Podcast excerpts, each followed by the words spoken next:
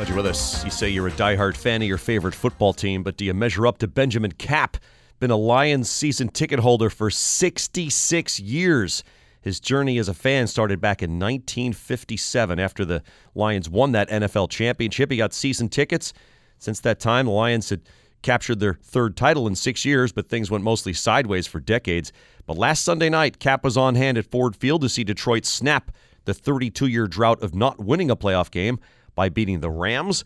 The NFL featured him in a TikTok captioned, Loyalty Runs Deep, with a clip stating, Can't call Benjamin a bandwagon fan. Rain or shine, win or lose, you can find him in the stands. He was there again yesterday afternoon after the Lions defeated Tampa Bay to advance to next Sunday's NFC Championship game against the 49ers. 66 years as a season ticket holder.